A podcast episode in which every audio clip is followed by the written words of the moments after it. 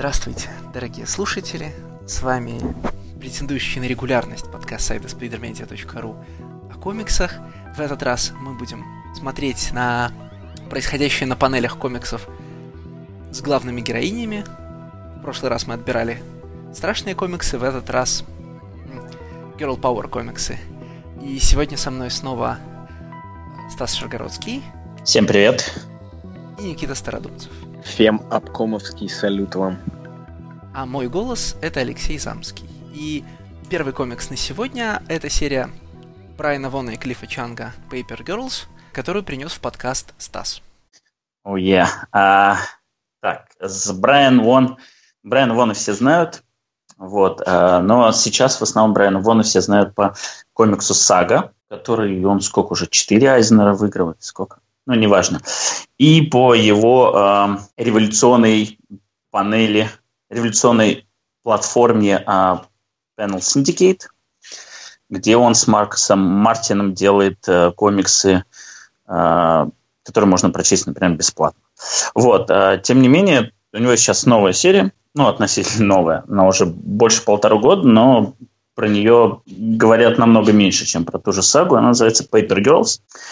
И она рассказывает историю буквально четырех Paper Girls, то есть газетчиц, которые, кажется, в 88 году э, начинается действие в 88 году, собственно, когда это еще было актуально.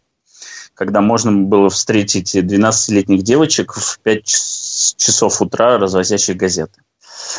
Вот. Э, это изначальная завязка из четыре героини, которые достаточно быстро ввязываются в какую-то дикую странную борьбу поколений, а, потому что уже в первом же номере начинают происходить причудливые вещи, а, появляются какие-то странные изуродованные подростки, а, обнаруживается нечто похожее на машину времени, и в конце номера обнаруживаются технологии с логотипом Apple. Вот. Да, кстати, я забыл, что рисует комикс прекрасный художник Клифф Чанг, для которого Кажется, это вообще первая авторская работа. До этого он в основном э, рисовал для DC. В частности, известен по рану на Wonder Woman с Брайаном Азарелло. Я знаю, что Никита совсем не любит Брайана Вона, и я прекрасно понимаю, почему. Э, он хотел бы понять, насколько в его представлении этот комикс отличается от стандартного Брайана Вона, и э, насколько художник в данном случае является таким важным фактором, потому чтобы ты продолжал за ним следить. I loved it. I absolutely unconditionally loved this comic. На самом деле, конечно же, нет.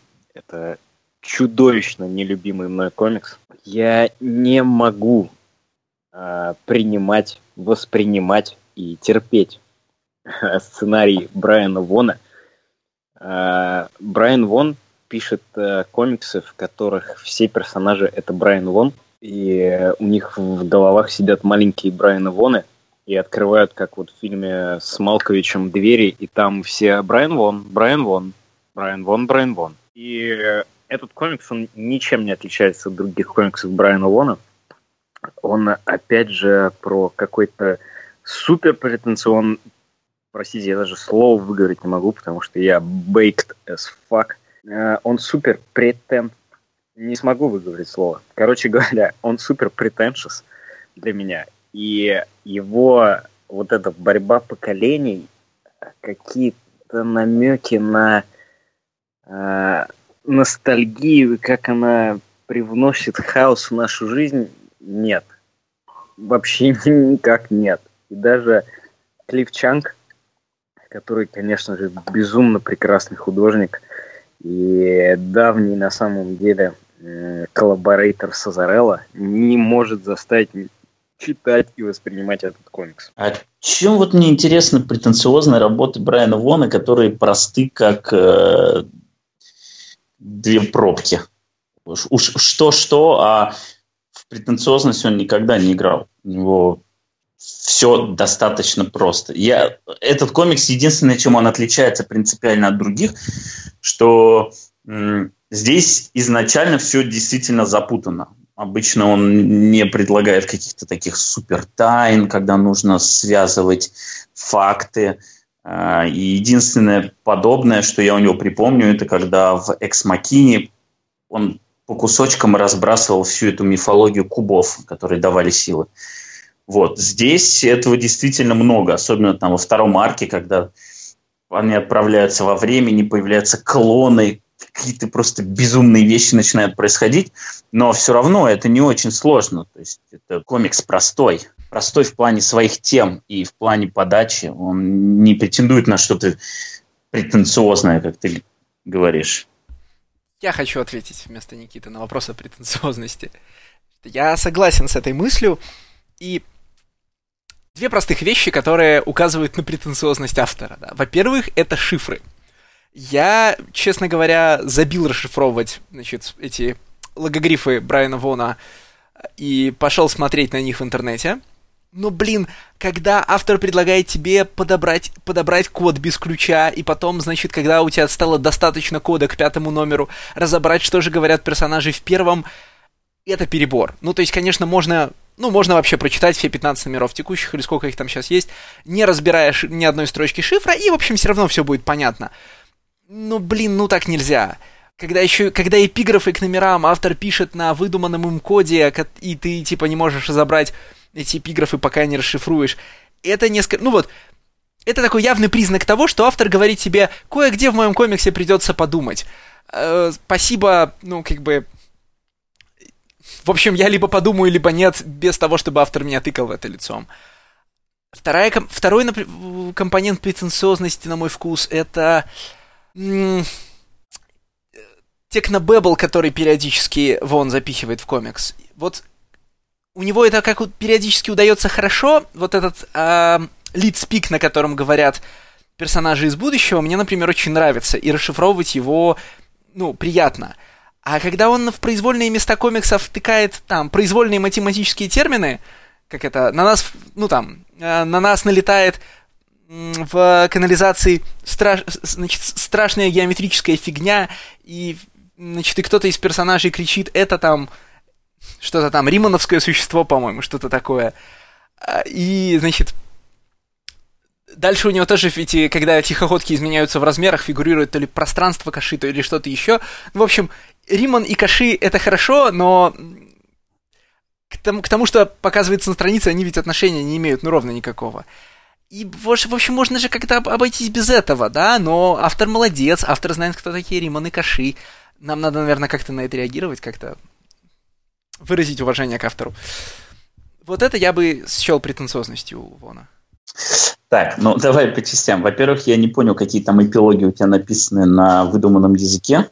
Если там все, э, по-моему, там все на английском написано. Нет, нет, там вот с первого по пятый номер, по-моему. Вот в первом арке эпиграфы у него написаны на его этом шиф- шифрованном языке, а потом начинаются на английском. Ну, понятно. Короче, ну, они, э... смотри, да, они, это модно, кстати. Они начинаются на английском, когда героини подбирают дешифратор. Это как раз хорошо. Но вот только сам шифр как бы все равно остается для читателя. Ну, я вижу э, фишку с языком, ну, то есть я не вижу это как какую-то претенциозность, это такая вещь, которую Брайан Вон себе взял на заметку достаточно давно, и у него, ну, наверное, последних работ пять уже э, с этой фишкой. То есть в чем суть? Э, ему не очень нравится, я его прекрасно понимаю, что персонажи и в комиксах все говорят на английском языке. То есть э, говорят там какие-нибудь испанцы, допустим, и там, для читателей это все переводят. Говорят э, инопланетяне, они говорят на идеальном языке. Он хочет, чтобы персонажи и читатель находились э, в одном и том же положении. Если ты не знаешь испанский, как и персонаж, то ты его не поймешь. Поэтому в комиксе «Барьер», например, он написан на двух языках. Он написан на английском и на испанском, потому что там ровно два героя, которые говорят на разных языках, и они друг друга не понимают. Поэтому э, там условный комикс э, «We Stand on Guard», где есть француз, он говорит на французском языке. Поэтому в комиксе э, «Paper Girls» э, инопланетяне говорят на инопланетном языке. И действительно, как бы он при, при этом он умудряется рассказывать историю таким образом, что тебе совершенно не нужно этого знать. То есть он, несмотря на то, что ты не понимаешь половины текста в комиксе «Барьер», ты прекрасно понимаешь, что происходит, потому что тебе историю рассказывает художник. И то же самое здесь. А то, что тебе дешифратор дают, ну, это развлекало его. У него же э, вот эти вот бэк-материал, оно служит как таким развлечением. То есть там выдуманный персонаж, маскот этой газеты, которую развозят девочки. Вот он каким-то образом общается с читателями, выдуманным там в 88 году, и дает им такие вот выдуманные логические загадки. Это просто дополнительный уровень вовлечения, он ничего не требует от читателя. Хочешь – занимайся, не хочешь – не занимайся, но хуже тебе от этого не станет, меньше ты комикс понимать от этого не станешь. Поэтому я не согласен вот по этой позиции. По второй... Позволь, я отвечу Окей. на первую это пока. Да, давай. Смотри, ладно. я тут вижу... Не... Я интуитивно только чувствую некую тонкую грань между шифрами и языками. Безусловно, а, там этот э, космический голубой язык из саги, он очень крутой, мне очень нравится его разбирать. В этом, ну, в Paper Girls есть э, космический этот сленг из будущего, который можно разобрать. А, язык первобытных людей, который можно разобрать на уровне Глока и Куздра, да, ну, в смысле, можно по устройству конструкции и повтору слов понять примерно, о чем говорится. Это принципиально разбираемые языки, да. А, в барьере вообще же была особая история, в смысле, барьер прям выглядел разным комиксом в зависимости от того, из какого культурного бэкграунда ты пришел. Если ты знаешь оба языка, для тебя этот комикс читается совсем иначе, чем если ты знаешь только один из них. Но я отмечу, извини, я отмечу, что в барьере есть и, и инопланетный язык, который вообще не расшифровывается. То есть он специально сделан таким образом, чтобы э, вообще все, абсолютно все были поставлены в тупик. Да, но его, но его, вообще герой, раз, и... его вообще разобрать нельзя, в отличие от космического этого, от космического голубого языка из саги, который вообще основан на, на ну, на испанском и на чем-то еще. Короче, его до половины это можно успешно разобрать. Там эсперанто. А, там эсперанто. Там не только эсперанто, точно. Будь там По-моему, только... там чисто, нет, там, там нет. чисто эсперанто. Будь... Да?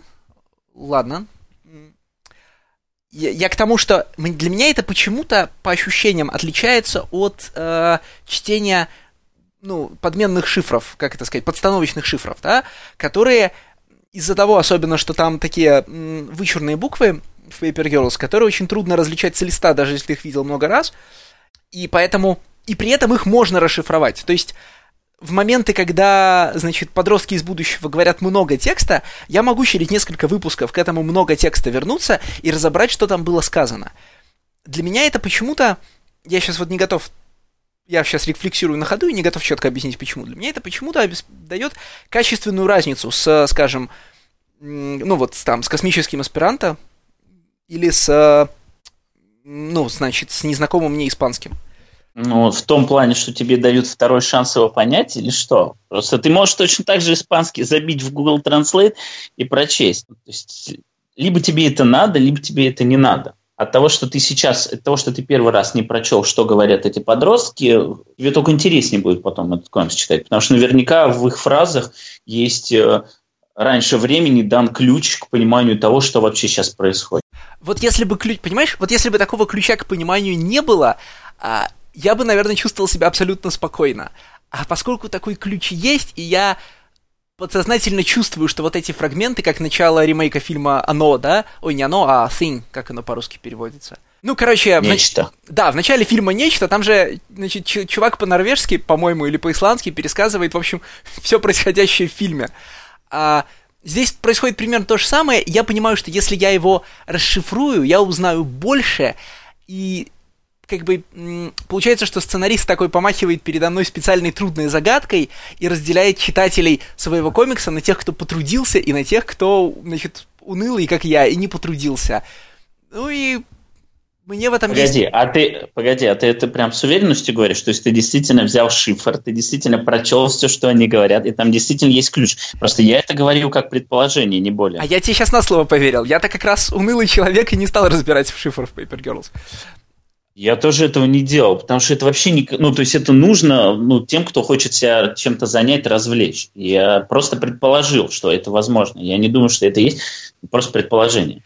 Понимаешь, на, я... на основе которого ты уже обвиняешь комикс. Я не, я не взялся расшифровывать эти, значит, э, иероглифы, ну, в смысле, подстановочный шифр, потому что, вот продолжая мысль Никиты, да, Paper Girls для меня это такой концентрированный Брайан Вон. Вот просто ты читаешь и радуешься, до, ну, восхищаешься тем, до такой, вот, до какой степени зацикленности на собственных приемах может зайти Брайан Вон. Приемы крутые, комикс отлично работает, то есть ты вот там дочитываешь один номер, а там машинально берешься за следующий, потому что, ну, у него очень хороший флоу. Но да какой же... Ну, в общем, на уровне приемов это до неразличимости Брайан Вон. Вот, вот один в один как сага, только про другое. У тебя нет такого ощущения? Не, у меня сто процентов я согласен с тем, что Брайан Вон в плане эм, того, как он рассказывает истории, он, у него есть один, скажем так, метод, и он его развил до совершенства. Просто он этот метод адаптирует под разные жанры, под разные истории. И Брайан Вон в этом плане автор либо он тебе нравится, если он тебе нравится, тогда тебе будет нравиться все, что он пишет, просто потому что тебе нравится, как он пишет, то самый флоу, о котором ты говоришь, сценарии, разговоры там и прочее. И тебе просто интересно, насколько это все применяется в разных темах, в разных жанрах, эпохах э, и так далее. А, либо тебе это не нравится, тогда ничего для тебя не спасет. То есть это не тот автор, которому можно дать второй шанс спустя там пять лет его работы в надежде, что он как-то эволюционировал и что-то другое увидеть. Поэтому у меня тут вопросов нет. Но ну, мне, во-первых, ладно, про Брайан Вон, если все понятно, то как бы мне, во-первых, нравится, конечно, Клифчанг. Мне нравится, что эта работа, она более структурировано, скажем так. Потому что, например, та же сага – это просто действительно такой бесконечный, как Walking Dead сериал. То есть вот идет, идет, одна история перетекает в другую, в третью нет конца. А здесь каждый арк, он в, какой-то эпохе. То есть вначале он начинается в 88-м, потом их перекидывает. Кстати, это очень крутой прием был, потому что шестой номер я читал прям в день выхода.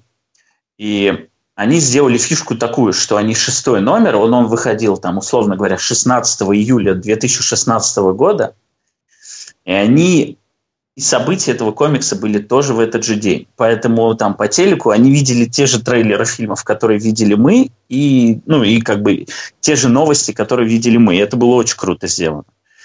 Вот, я, честно, первый раз увидел насколько это применимо. Я знаю, что там, когда Valiant старый был, у них было правило такое, что когда комикс выходит, тогда же и происходит событие. Но никогда не видел, насколько это сильно перекликалось, потому что время не жило. А здесь прям вот ты чувствуешь такой интерактив.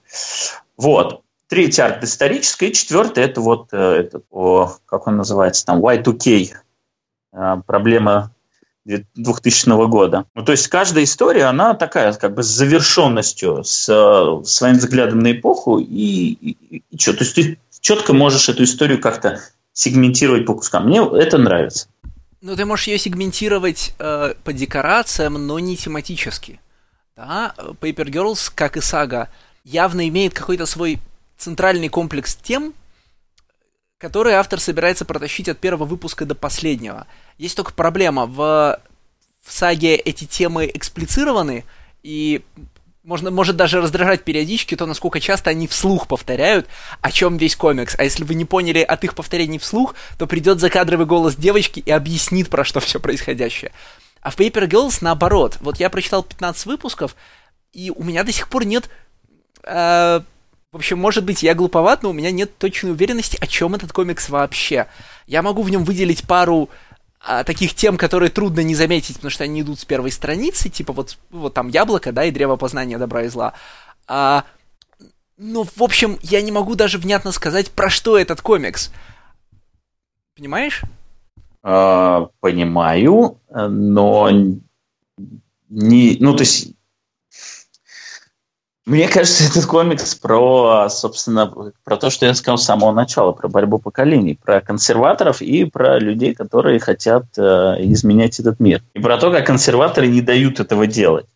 Это, это то, что на поверхности. Это про то, как действует этот полиция будущего. Тогда а этот вторая... комикс должен, смотри, тогда этот комикс должен в какой-то момент неизбежно сделаться а, автореферентным, потому что в 2015-17 годах значит, мужики, которым уже лет по 40, воину точно 40, сколько Чангу я не знаю, а, пишут комикс про свое детство, ну, только там вместо, вместо четырех мужчин, которые делают комикс, четыре девочки, которые в нем участвуют.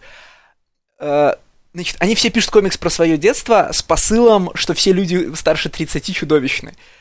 И, ну, понимаешь, да, что произойдет, что неизбежно должно произойти в таком комиксе. Ну да, класс. Ну там не прям, что они все чудовищны, но там есть, э, конечно, Нет, там есть, там есть момент, когда главная героиня смотрит в, в лицо читателю, прям в душу, и говорит, все, кто старше 30, чудовища. А, ну, прямая цитата. Да. Но и при этом там есть, там есть момент, когда вот эти же там полиция будущего, а, которая говорит о том, что подростки и дети это просто абсолютно невыносимые ублюдки. Но что мне очень понравилось, вот эм, про, про какой-то так мета-уровень, который ты затронул, это насколько круто эта полиция будущего э, выполняет роль редакторов, я так понимаю, потому что они же следят за тем, чтобы континьюти не было тронуто. Что все изменения, которые произошли, которые были им не угодно, они их стирают из памяти. Кроме персонажей. Как, если персонаж умер, то, то он умер, а все остальное восстанавливается к началу сюжета, да. Да, но персонаж умирает там, как бы, где он умирает, и потом он умирает, собственно, ну, условно говоря, в будущем его не может быть. То есть это и смерть персонажа нельзя изменить. Если она происходит в конкретной точке, это неизменно. Просто и проблема-то возникает из-за того, что у них убегает часть персонажей, которых они не успели стереть из э, вот этого вот э, дефективного таймлайна они не успели стереть, и теперь начинается происходить весь этот хаос, потому что они скачут из одной точки в другой, и как бы происходит цепочка всяких нехороших вещей. Внимание, у меня есть теория. Значит, в 2014 году Мэтт Уилсон стал работать с э, Кираном Гиллином на Викдиве, да, заразился там, значит, вот этой локальной британской чумой метафикшена и к следующему году заразил ее Брайаном Воном. Потому что Брайан Вон обычно не писал метафикшеновые комиксы, а мы сейчас обсуждаем Paper Girls как такой сугубо моррисоновский метафикшеновый комикс, вот это британской заразы. Я, кстати, хочу, раз меня никто не перебивает, продолжить про Мэтта Уилсона, потому что это самая крутая часть комикса. Мне не, меня не столько радует Клифчанг в этом, э, значит, в этом сериале, сколько Мэтт Уилсон. У Уилсона, как у колориста, вообще есть там, собственно, два периода в жизни, да, вот до 2014 года, когда он работал, с, кстати, вот с Чангом на Вонди, да, когда он красил... Э, кого он красил? Сорвиголову он красил, да, у, у Самни. Вот это вот все. Он и Макелви, Макелви тоже. На Авенджерах, да? Да, да, да. А с 14... Но вот, кстати, видна четкая разница в том, как он красил Авенджеров э, в 2014 году у Маккелви, и как он в том же году начинает красить у Маккелви Викдив, потому что это качественно другая, на мой вкус, работа. И вот с 2014 года и с Викдива он начинает просто фантастические вещи, мне кажется, делать в покраске. Мне прям очень нравится, как он работает на Викдиве, на Paper Girls, на Черной вдове, где, кстати, опять сам не Уэйт, да. В общем, я, честно говоря, задерживаюсь, я не добрался до того, как он красит Тора после, после перезапуска 16 года, да? Но прям вот все Уилсоновские работы 15 года и дальше, это просто вот, короче, праздник цвета и восторг. Ну, Уилсон преимущественно работает с теми художниками, которые очень идет плоская покраска. То есть и Маккелви, и Самни, и Чанг, они как раз вот так их красить и надо, возможно. Я не знаю, сейчас я вот, у меня нет перед глазами, просто я не до конца понимаю, в чем принципиальное изменение. В Викдиве Уилсону просто дали больше простора для того, чтобы он мог э, показать свое мастерство. Например, там тот э, номер про забыл, как этого бога зовут, который э, под маской такой у него Валькирии. Вот. И у него там весь номер был сделан как э, Воден. Воден, точно, точно, Воден. Он же него Вотан, он же Один, он же пародия на Daft Punk. Окей, да, и, собственно, у него весь номер был сделан как раз вот в стиле Daft Punk. То есть там с такими вот э, эффектами перемотки, эффектами, э, ну, то есть такой телевизионной картинкой, которая распадается на спектры. И, собственно, это ему дало больше возможностей там показать свои скиллы а не просто там рисовать стандартную супергерой, относительно стандартную супергеройку Young Avengers. В чем именно, Леша, скажи, он так принципиально изменился для тебя? Ну, Уилсон вообще один из тех колористов, которые... Основным приемом которых является ограниченная палитра, да? И вот если брать Paper Girls, то там, там есть, например, есть такая классная штука. По мере того, как персонажи, э, как бы это сказать, сживаются с миром, в котором находятся, они становятся в одинаковом тоне с ним, в одинаковой яркости. А когда что-то, а когда что-то чуждое миру, который мы видим, врывается на картинку, оно имеет другую яркость. Ну, скажем, вот когда мы перемещаемся в 2016 год, да, там, э, ну, помните, там есть такое место, где героини едут э, выяснять, где героини едут домой к Мэг и узнают, что э, мы сильно спойлерим, нет? В общем, да нет, в общем узнаем, что Мэг там Мэг больше не живет в своем старом доме, и для Мэг это сильное потрясение, да? А, и там в этот момент а, наступает рассвет в комиксе, и начинают проявляться такие, начинают проявляться пастельные краски в небе и в окружающих а, предметах. И за счет того, что Мэг всегда покрашена такими же пастельными тонами, она начинает, пастельными тонами, она начинает с ними сливаться. А потом появляется, э, появляется девочка из будущего, ну вот, э, значит, клон главной героини, с красным рюкзаком. И она, значит, и вот красный вне, в отли... и вокруг нее все багровые и розовые тона мягкие, а у нее все, все элементы красного в костюме прямо страшно контрастные, и она прям, ну, как это сказать, она резко выделяется из страницы, да, она четче, резче и контрастнее, чем окружающие ее персонажи, потому что она не из этой реальности. И когда она, зата... и когда она тащит других героев в, ну, в другую реальность с собой, у них тоже начинают проявляться более четкие контрастные цвета в, ну, значит, в покраске сами персонажей относительно фона. И вот такие штуки он делает, ну, не то чтобы в каждом номере, но вот раз в два номера точно. Когда сугубо за счет покраски у тебя возникает...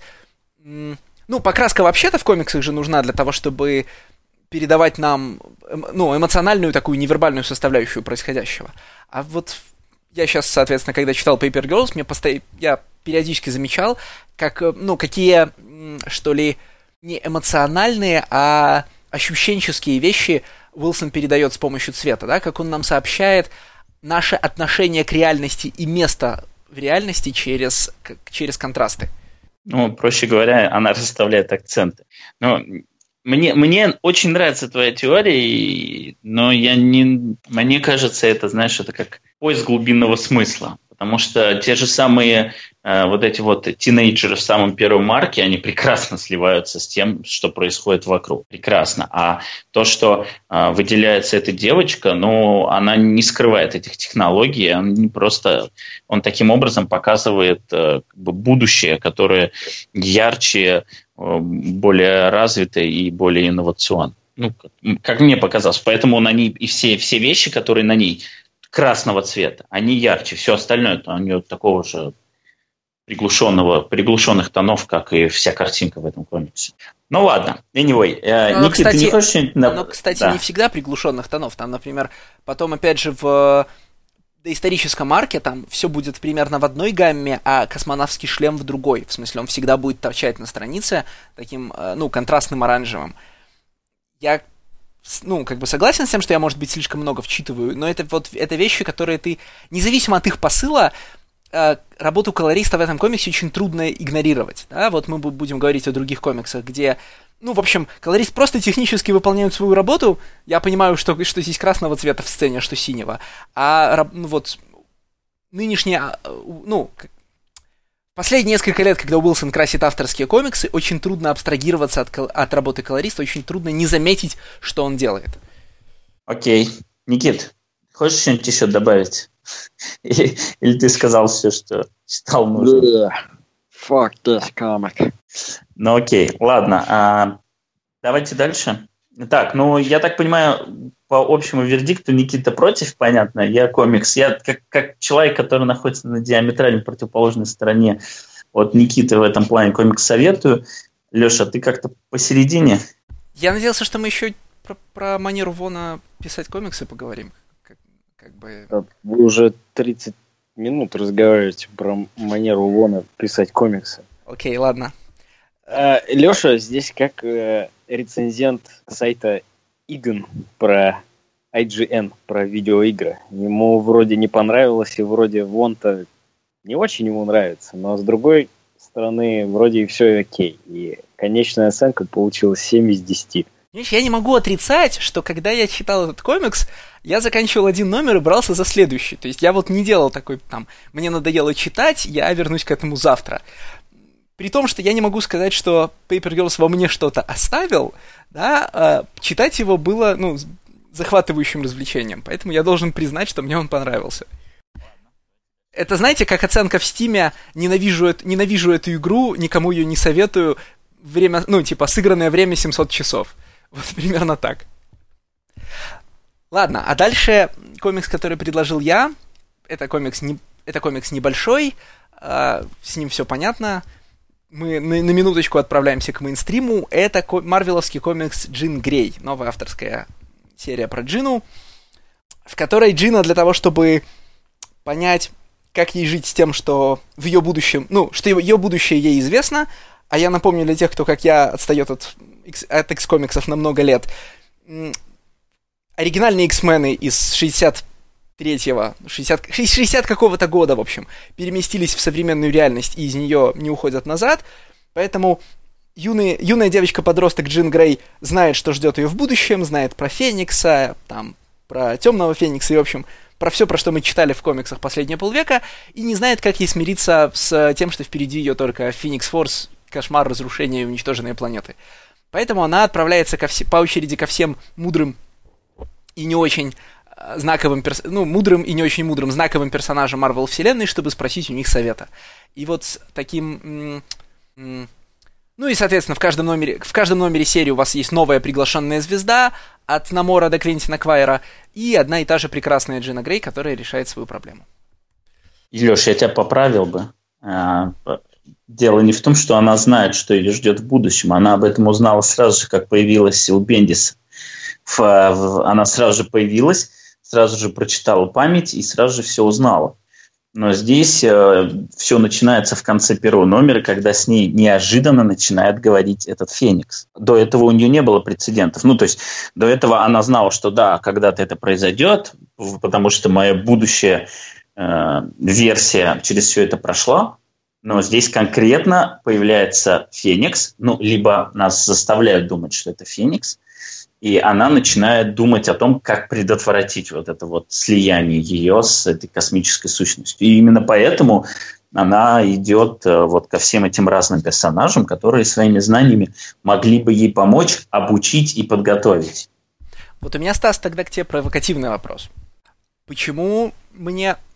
Почему я не могу продолжить читать ни один X, X ongoing больше там одного-двух номеров, в последние несколько лет. А Джину Грей продолжил читать, и более того, меня захватило, я читаю ее в ангоинге. Чем он отличается от остальных X-комиксов? А, ну, это достаточно простой вопрос, потому что... Давай так. У этого комикса, в отличие от 95% комиксов двойки, неважно, Marvel, это DC, X-Men, это либо кто угодно, у него есть четкая цель у него есть как бы такая, знаешь, видение, видение того, с чего этот комикс начинается и к чему он в конечном итоге идет. Это не ongoing. Несмотря на то, что его так заявляют, но это совсем не ongoing. Потому что ongoing э, есть какой-то базовый базовая идея, что вот давайте мы будем героями, которые будем здесь там, защищать что-то. То есть это слишком такое широкое понятие. А здесь с самого же первого номера нам ставят проблему, и когда эта проблема будет решена, серия изживет себя. В ней не будет смысла, потому что эта серия крутится вокруг этого. И в этом плане комикс не говорит тебе о том, что вот тебе ждет 150 номеров э, самых разных приключений, где мы будем шататься из стороны в сторону, тут будет там всякие филлеры, тут еще что-то. Нет, есть четко. Есть цель, есть, э, и мы к ней движемся. И в этом плане комикс действительно выгодно отличается от не только X-менов, но и много чего еще. Второе, чем он хорош, чем отличается конкретно от X-менов, тем, что это сольник. Про э, X-менов вообще исторически мало сольников, потому что там, в отличие от тех же Мстителей, потому что Мстители были сначала, э, условно говоря, есть там, Железный Человек, Тор, Капитан Америка и прочие, только потом они становятся Мстителями. Первично именно они по отдельности. И они разные по отдельности. И они просто там самые могущественные герои, и поэтому они вместе собрались. А у X-менов не так. У них первично то, что их объединяет, это X-ген.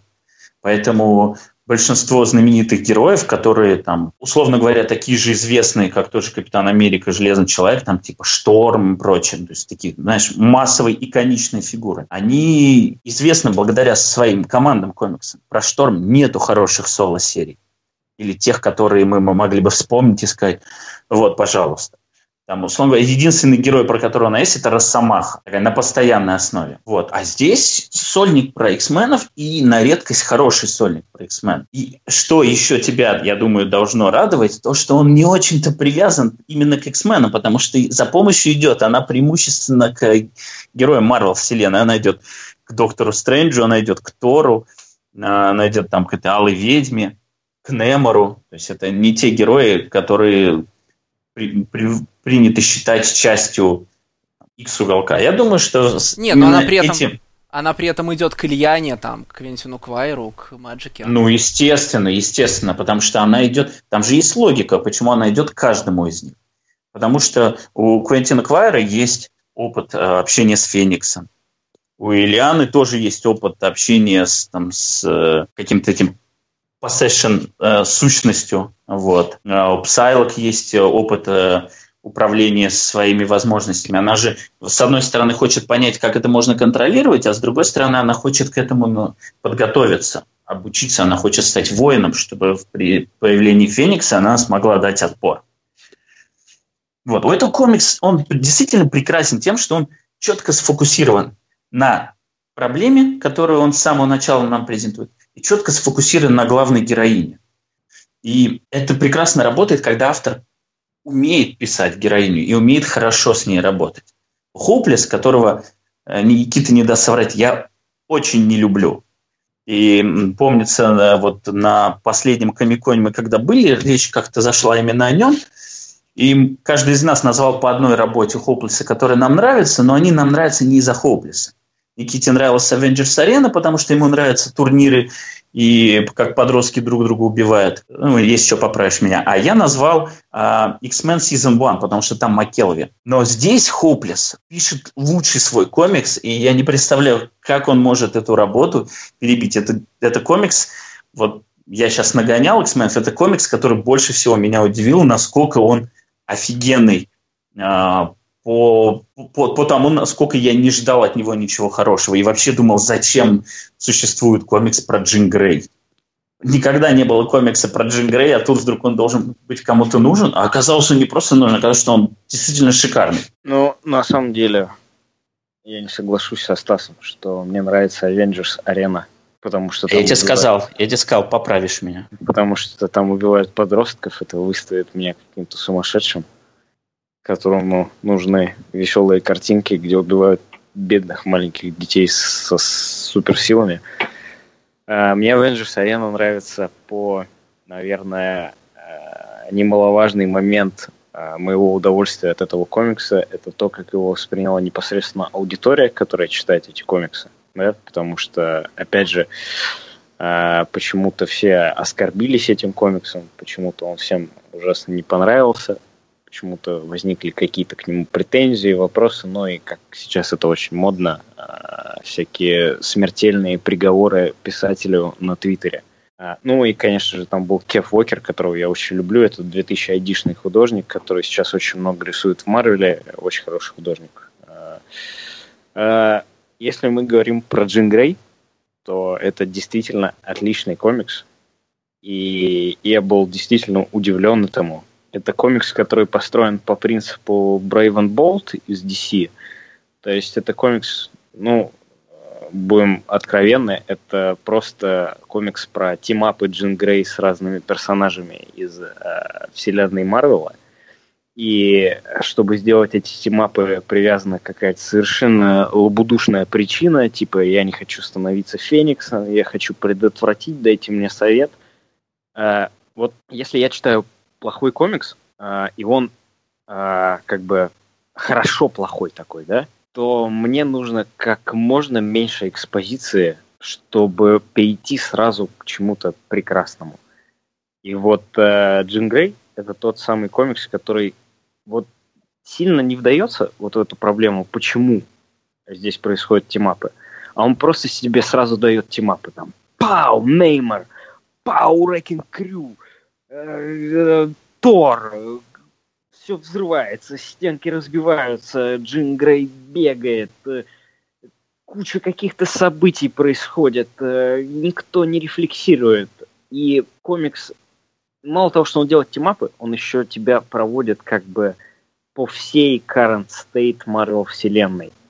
И вот если вы хотите читать комикс и по какой-то причине вас интересует current state Marvel вселенной, то прочитайте комик Джин Грей. Он абсолютно неинтересно нарисован, он абсолютно ремесленный э, во всем своем понимании этого слова, да. Ну, это, это вот корпоративный комикс, какой только он есть. Но в нем есть что-то такое, что заставляет все-таки его полюбить, заинтересоваться. И, э, ну, короче говоря, если вы его прочитаете, то вы не зря потратите время, потому что там действительно очень много чего происходит. Э, действительно интересный путь Джин Грей, хотя он, в общем, ничем не мотивирован, и, э, да и не должен он быть, соответственно, мотивирован, да. У нее просто тимапы, просто приключения по всем абсолютно локальностям Марио вселенной, и, естественно, мы понимаем, что комикс про Джин Грей, он долго не выживет, поэтому 6 номеров и э, э, трейд – это все, что ему светит, хотя там, по-моему, больше уже номеров вышло, да, если я да, уже 8. Да, ты ошибаешься. Ну, окей, хорошо, 12 или 20, как э, обычно случается с комиксами э, Хоуплеса. Но... Так, давай, давай, давай я... Ты еще что-то хочешь, да, добавить? Из всей массы э, ремесленных марвеловских комиксов и DC-шных, если уж на то пошло, про супергероев, про какие-то большие вселенные, вот выберите вот этот комикс. Он вас не разочарует.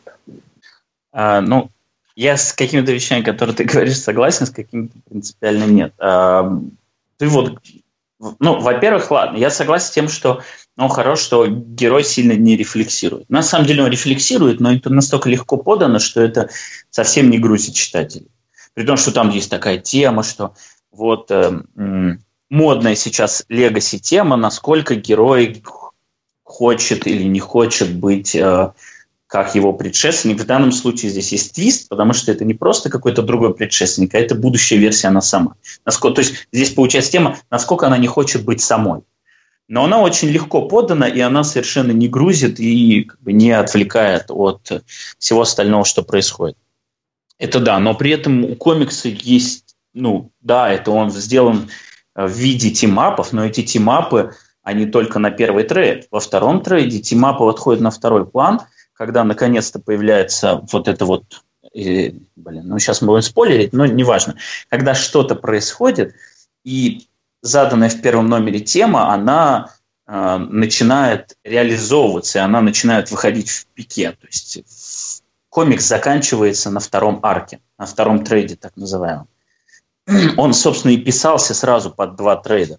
Считайте, что это такая макси-серия. Я, например, смотрел в какие сейчас мартовские или февральские солисты вышли. 12 номера Джин Грей нет. Есть 11 номеров, есть э, значит, вот этот э, One Shot Generations, и все, комик заканчивается. В конечном итоге сейчас, сейчас если мы так пытаемся как проанализировать, получается, что он был своего рода приквелом тому, что, скорее всего, будет в мини-серии э, там, Phoenix Resurrection, которая начинается и заканчивается вот как раз в те месяцы, когда Джим Грейс заканчивается. То есть получается такой приквел, но при этом он прекрасно живет самостоятельно.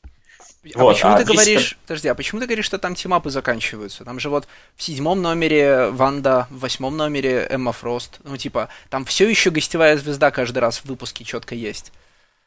У него во втором арке, как раз когда появляется Ванда и Эмма Фрост, у него все те вещи, которые он, условно говоря, сеял, и те ружья, которые он развешивал в первом арке, они начинают стрелять. Все, после этого идет... То есть до седьмого номера каждая история была done in one, условно говоря. А седьмого номера, по крайней мере, седьмой номер заканчивается так, что сюжет переходит в свою финальную фазу. Появляется Эмма Фрост, появляется м- вся эта тема с эпохой New X-Men, когда, собственно, Джина Грейта умерла.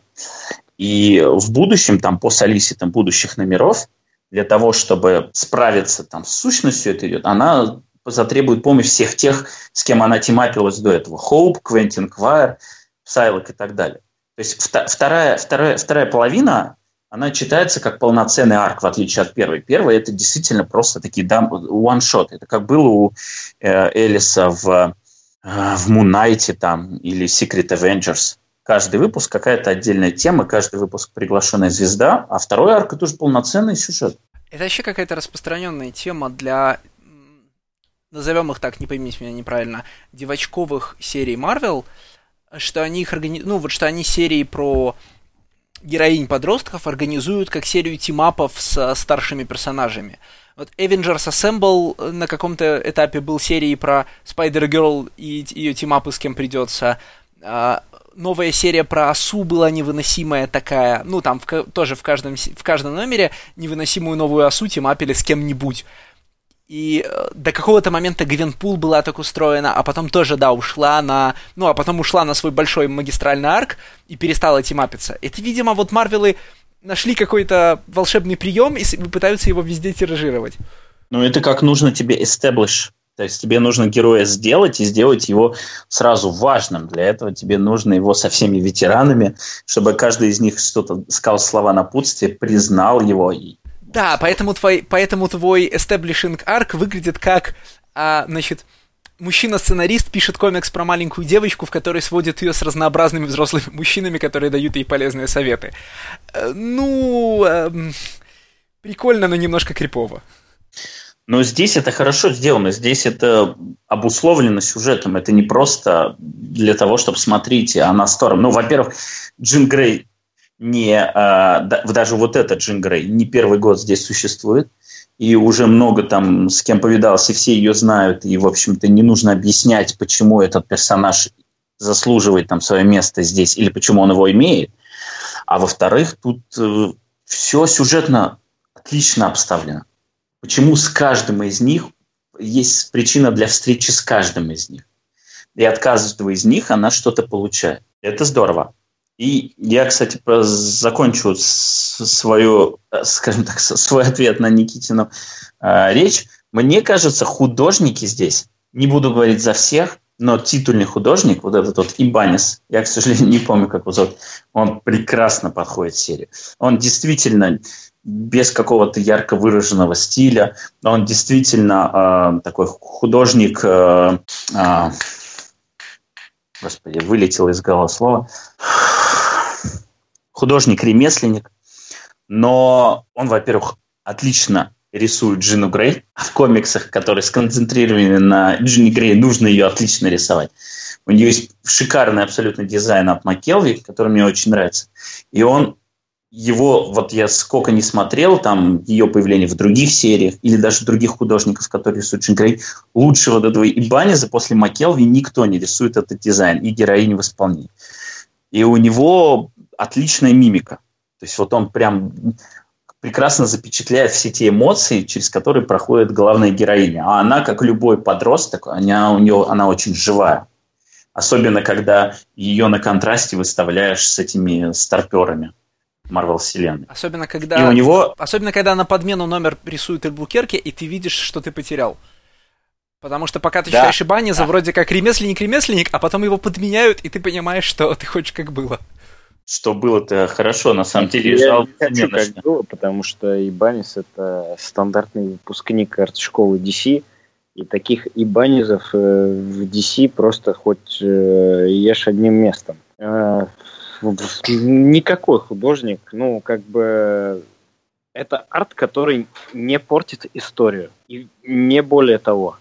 Ну, нет, я не соглашусь. А, я считаю, что я соглашусь с тем, что это художник, которого, ради которого ты не будешь читать ни один комикс, но это художник, который для этой серии идеально подходит. Вот именно из таких ремесленников. Будь там кто другой, комикс потерял бы половину своего шарма. Он действительно отлично дополняет тот сценарий, который пишет Холпис. И к вопросу об экспериментах у него есть парочку там, моментов, когда он действительно пытается как бы показать, что он не самый простой парень. В частности, там есть м, такой splash page крутой, где э, Джин Грей с Хоуп, которые оказались э, у Риверов, по-моему, да, у Риверов, и там показано, что э, ее появление было обнаружено, и вся орава вот этих солдат, киборгов, она к ним прорывается. У них весь подвал в этих, в этих э, роботах, да? Да, и там показано это три этажа, и показано, как ну, они вот от панели к панели бегут к ним. Это избитый прием, но его тоже надо уметь нарисовать. Он его нарисовал отлично. Ибанас, например, очень хорошую пародию на э, дизайн 90-х делает в каком-то номере, где он рисует Джину Грей вот эту с... Э, ну, короче, по-нашему говоря, под сериал, и там такие шаржированные X-мены 94 -го года, ну, вот с этими всякими штуками, знаете, там с, синим, синим обручем на голове, вот со всеми этими делами. В общем, выглядит очень эффектно и комично. Это же самый, это самый крутой дизайн. Дизайн Джимали, лучше его нету костюмов X-менов. Ну, может быть, только кожаные куртки э, Куайтли, которые это, в общем, и не супергероический костюм но супергероические дизайны Джима Ли, это я, я даже не буду использовать guilty pleasure, потому что в этом ничего виноватого и стыдного нету. Это стопроцентно медицински аккуратно лучший дизайн супергеройских костюмов. Его Wildcats, его X-Men это hands down лучший дизайн супергероических костюмов во всем мире навсегда, на всю жизнь. Ну вот, кстати, я сейчас проверю, но я не уверен, что Джину э, Грей дизайнил Джим Ли. А, почему? Вот Потому что она не была... Подожди, подожди. Я понимаю, о чем ты говоришь, но она не была частью э, комикса X-Men, который рисовал Джим Ли. Она была в Ангоне X-Men, который рисовал... Какой же ты нерд! Я говорю про тот комикс, где Магнета такой, типа, руку вперед выступает и держит. Ну, вот эти вот огромные муральные обложки, которые там... Да знаю я, но там Джин Грей нет. Ну, окей, хорошо, но все равно. Мы еще что-то хотим про этот комикс сказать? Да нет, отличный комикс, типа, всем, всем читать, там, если вам все, если вам нужна доза кейп-комикса в вашей жизни, там такого простого кейп-комикса без, велик, без э, великого и глубинного посыла, то вот там Джина Грей это хороший выбор. Да. Э, э, реально, ребят, вот э, нечего делать э, на Netflix, вам уже надоели все эти супергероические сериалы, стрелу вы какой-нибудь там с пластиковыми автоматами по 10 раз пересмотрели. Э, сериал Готэм вдруг показался недостаточно уебищным. Вот почитайте Джин Грей. И вы не зря проведете. А следующий комикс в нашей пачке на сегодня предложил как раз Никита. It's a masterpiece! Uh, Injection. Uh, это 10 из 5. Это лучший комикс, который я читаю в данный момент. Лучше его нет существует на свете. А, его пишет Уоррен Эллис, э, рисует Деклан Шелви. А, я ненавижу все комиксы Уоррена Эллиса, как они есть, потому что они все про один и тот же тип персонажей. И это мизантроп, э, циник и социофоб, который, э, которому приходится спасать мир, потому что вокруг от него одни некомпетентные идиоты, и если он не спасет мир, то тогда кто же спасет мир? Но пока он спасает мир, он постоянно хуесосит этих некомпетентных идиотов и говорит всем, господи, да если бы не я, вы бы тут бы все бы уже землю говном ели бы. И это абсолютно в каждом комиксе Уоррена Эльса. Это Planetary, это uh, Desolation Jones, это Injection, это придумайте мне еще один комикс Уоррена Эллиса, потому что... X-Force. Uh, read this fucking books. Uh, вот. Uh, Injection uh, это комикс, uh, опять же, uh, про команду людей, которая пытается спасти мир. Команда людей, это они все как один. Uh, ну, мне хочется это называть селф-инзертом uh, Уоррена Эллиса, потому что... Ну, потому что они все одинаковые, да? Но если вот сейчас какая-нибудь, э, какой-нибудь слушатель, который слушает нас внимательно, напишет нам в комментариях, что, ну, Никита, ты же не любишь Брайана Вона, потому что там каждый персонаж Брайана Вона, то я не найду, что ответить на этот комментарий. А, это что... просто моя реплика. Просто моя да. реплика. Хотел сказать, какого хрена ты тогда предлагаешь комикс Уоррена Эллиса, который вторичный Уоррен Эллис, насколько это возможно? Потому что это masterpiece. Потому что это masterpiece. А, потому что этот комикс предлагает мне адских спецназовцев Рубеда в черных костюмах, которые корчат какие-то непонятные рожи, врываются – в э, мясной магазин стреляют в туши свиней, а потом заставляют главных персонажей отдать им философский камень. Потому что, ёпта, Рубеда — это субстанция, э, один из переходных периодов э, философского Нет, это, финаль, это финальная стадия. Это не переходная, uh, это финальная up, стадия. You fucking nerd! Uh, это одна из переходных периодов uh, субстанции философского камня, и у этих наемников, которых огромные щербатые рты, а непонятные какие-то рожи грязные, огромные пистолеты.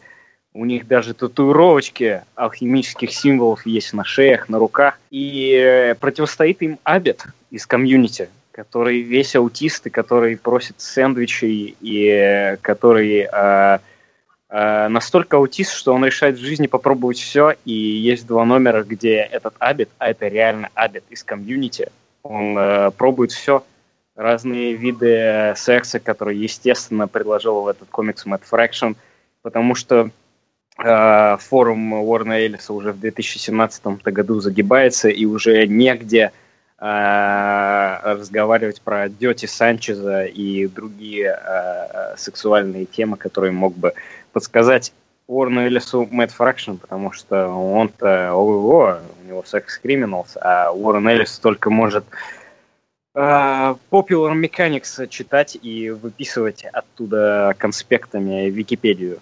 Uh, это, это замечательный комикс. Ну слушай, а здесь что? А здесь не Википедия, Стра- страшные таинственные здесь, чудовища здесь, сприганы, ну ё-моё. Ну... Здесь, здесь Википедия, которая просто вот, э, она даже не редактирована, но она подана настолько живо, настолько классно и с разбивающимися люстрами и ячейками запрещенных э, на территории России террористических сообществ, которые пытаются взломать, э, собственно, вот эту инъекцию чтобы она им что-то пообещала. Слушай, там Абит расследует э, то, как... Э, Призрачный огромный... секс он расследует. Да, именно, именно. Он расслед... И я уверен, что это был бы третий арк Desolation Джонса, потому что в первом арке Desolation Джонса э, Desolation Джонс расследовал, э, кто же украл э, секс-тейп Гитлера. И это замечательный комикс, который, э, короче говоря, представьте себе статьи в Википедии, которые иллюстрированы Декланом Шалви. Представьте себе в этих, э, вместо вот сносок в этих статьях на Википедии, да, на источники, там, на разные мнения, на обсуждение этих волосатых нердов, представьте себе филлеры экшена. Кто-то погоня, стрельба, э, драка лопатами, э, огромные молнии, какие-то магические кузнецы – и засуньте все вот это в э, иллюстрацию статьи Википедии. Вы получите инжекшн. Это мой самый любимый комикс. И я готов его перечитывать, читать постоянно, потому что он очень прост, он очень surface level, э, такой типа заумный, да. Ну, то есть вам надо что-то базово знать, да. Ну, короче говоря, вам надо читать Википедию, как это делает Уоррен Эллис но в то же время он настолько мастерски сделан, он настолько... Там нет ни единой пустой страницы, там нет ни единого пустой, э, пустого диалога, пустого сценарного момента. Э, все это прекрасно работает, все это прекрасно иллюстрировано Декланом Шалве и покрашено его женой Джорди Делейр, которая колорист экстраординарный, и, естественно, описывать ее как э, жену Деклан Шелви было бы ну, неправильно, потому что она сама вполне себе звезда, и даже на многие комиксы люди читать идут ее как колориста, потому что она делает с рисунком Шелви Э, который очень такой, как бы сказать, пытается выглядеть незаконченным, да, он очень резкий, он очень динамичный, и он, у него очень всегда продолжающиеся линии, как будто вот э, все, что нарисовано, оно сейчас убежит со страницы. Она его преобразовывает, она его красит так, э, э, как будто это что-то невероятное. I'm out. I'm iced out. Я хочу... Ну, я принципиально... Извини, Леш, я принципиально к Никите, наверное, ничего не добавлю, потому что это действительно жутко вторичный комикс Уоррена Эллиса про все те темы, которые он уже 10 раз перетер. Но э, это комикс сделанный безупречно, потому что Уоррен Эллис это какой-то не лох с улицы, а он все еще мастер сторителлинга. Это действительно шикарно нарисованный комикс. А, Э, это шикарно покрашенный комикс, но я так и не услышал в, в э, речи Никиты, чем он во всем этом отличается от комикса Paper Girls, который точно так же рассказан мастером своего дела, точно так же рассказан с похожими до нельзя персонажами, точно так же написан, как написаны кучу его предыдущих работ, и при этом нарисован отличным художником и э, раскрашен от, отличным колористом. Я так понимаю, что единственное отличие это наличие рубеда вместо э, каких-то тайм-тревелев. Единственное, единственное отличие это исключительно перво... О май гад. Это персональный вкус и то, как э, Уоррен Эллис э, обсуждает темы какие-то интересные ему. Темы, которые интересны э, Брайану Вону, Э, для меня кажутся неправильными, не подлежащими обсуждению и просто неинтересными мне, да, как, например, конфликт э, поколений и как э, то, что одна сторона считает, что все, кто старше 30, это полные ублюдки, а те, кто э, дети, это дети, и что же они вообще, кто им дал право голоса, а дети борются за право. Мне это неинтересно, абсолютно. И я не хочу это видеть э, своем развлечении. Потому что комиксы для меня в первую очередь это развлечение, да. Это развлечение плюс какая-то какое-то исследование, да, я хочу использовать английское слово exploration, да, какое-то открытие.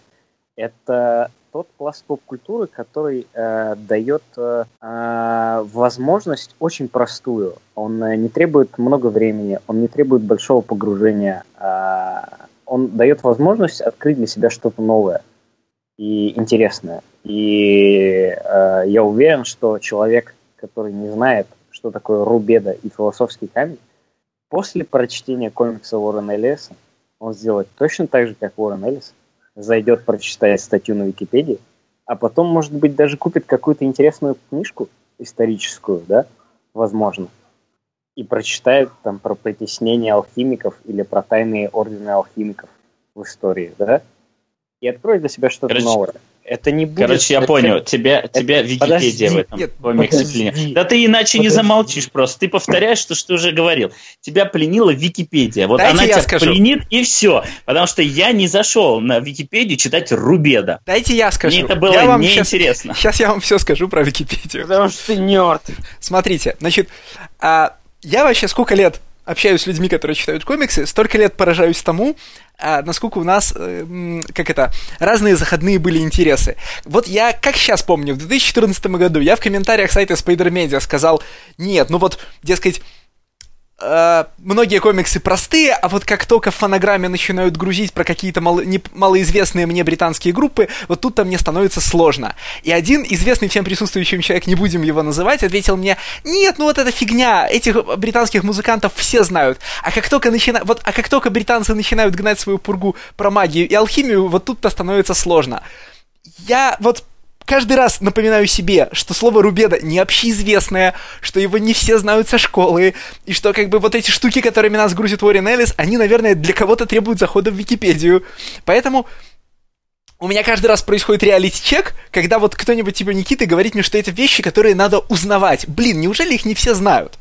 Но я хотел бы... Я тебе могу, откуда люди знают Рубеда, чтобы ты знал, в общем-то.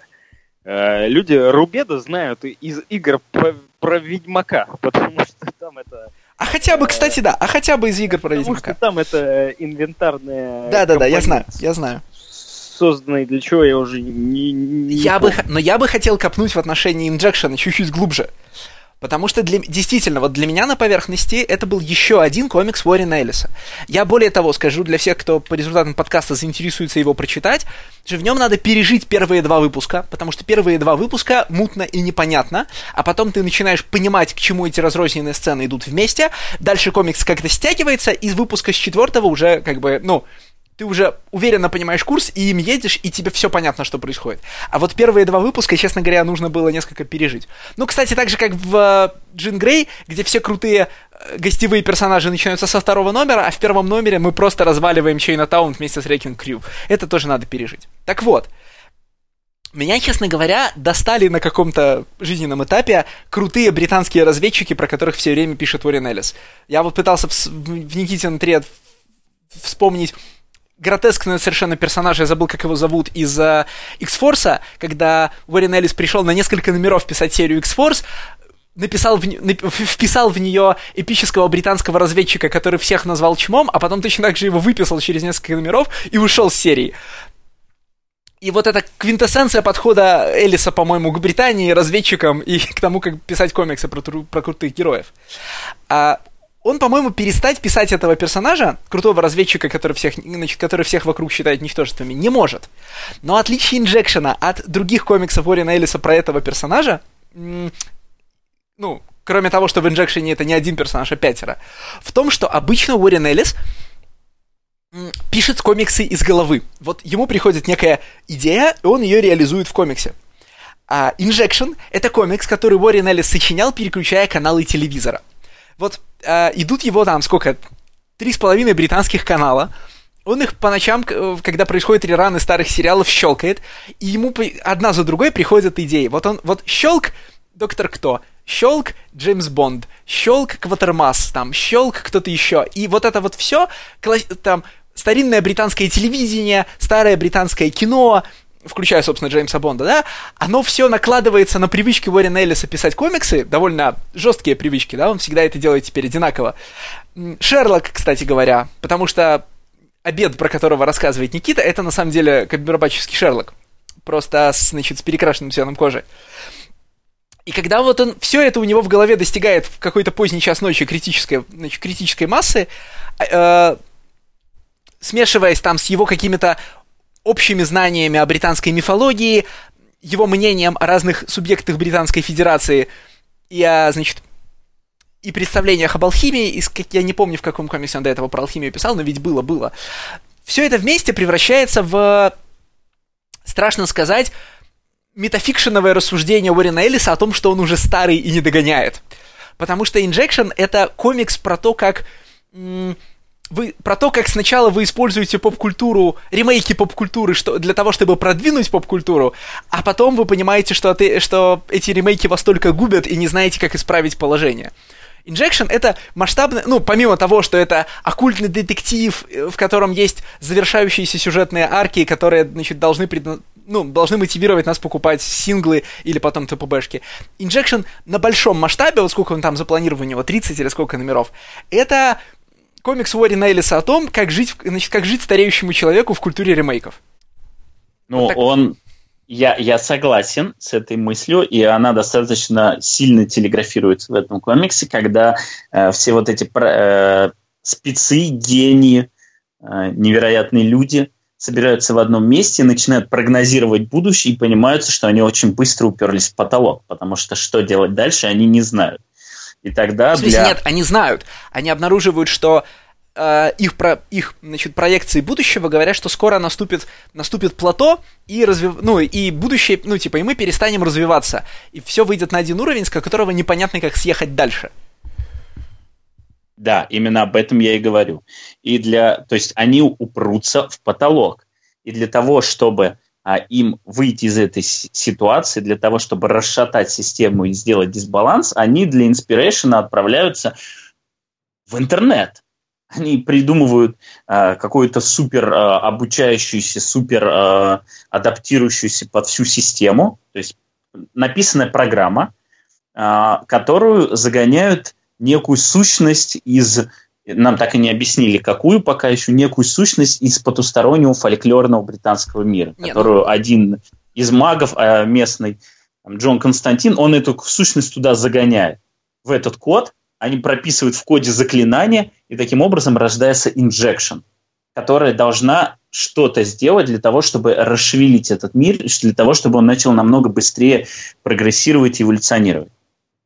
Смотри, в чем, э, что я бы хотел к тебе добавить. Во-первых, они в эту свою обучающуюся нейросеть добавляют м, самих себя. То есть они же начинают с того, чтобы вложить в нее э, свои, так сказать, пять, ну, значит, пять характеров, пять мозгов и прочего. А поскольку гла- пять главных персонажей — это пять самых архетипических британских медийных образов, да, как я уже сказал, это Доктор Кто, это Джеймс Бонд, это Константин, да, Получается, что их, э, значит, их программа, которая должна изменить будущее, она в основе своей, это британская, значит, вот это британские попкультурные эталоны. Что именно подразумевается под, э, ну, в смысле, что Уоррен Эллис вкладывает в заклинания, которые они добавляют ко всей этой схеме, да, вот, значит, эти магические круги из старого мира, как они их называют, я пока тоже не уверен. Но я пока это интерпретирую как... М- как штука, которая, к примеру, была в комиксах, ну, собственно, с чего, основу британского вторжения, да, попытка вот во, м, вернуть к жизни всех этих все эти попкультурные образы всех этих э, эталонных персонажей через закладывание в них дополнительного мистического смысла. Это вот, ну, это то, чем занималось, занимали все 3М, да, в смысле Мур там, э, кстати, с которыми всеми же Элис дружен, да, в смысле Миллиган, Мур и э, Моррисон. Мы берем попкультурные эталоны, а потом где-то глубоко в нашей новой истории про них вмазываем, значит, вмазываем книжки про магию, про которые мы прочитали. И в случае с Injection ом, да, это, это дает неожиданный эффект. Injection начинает, что ли, эту магию фольклорную воспроизводить. Она типа сама по Они... себе работать же не должна, но она работает, потому что... Ну, потому что Injection использует ее как метафору.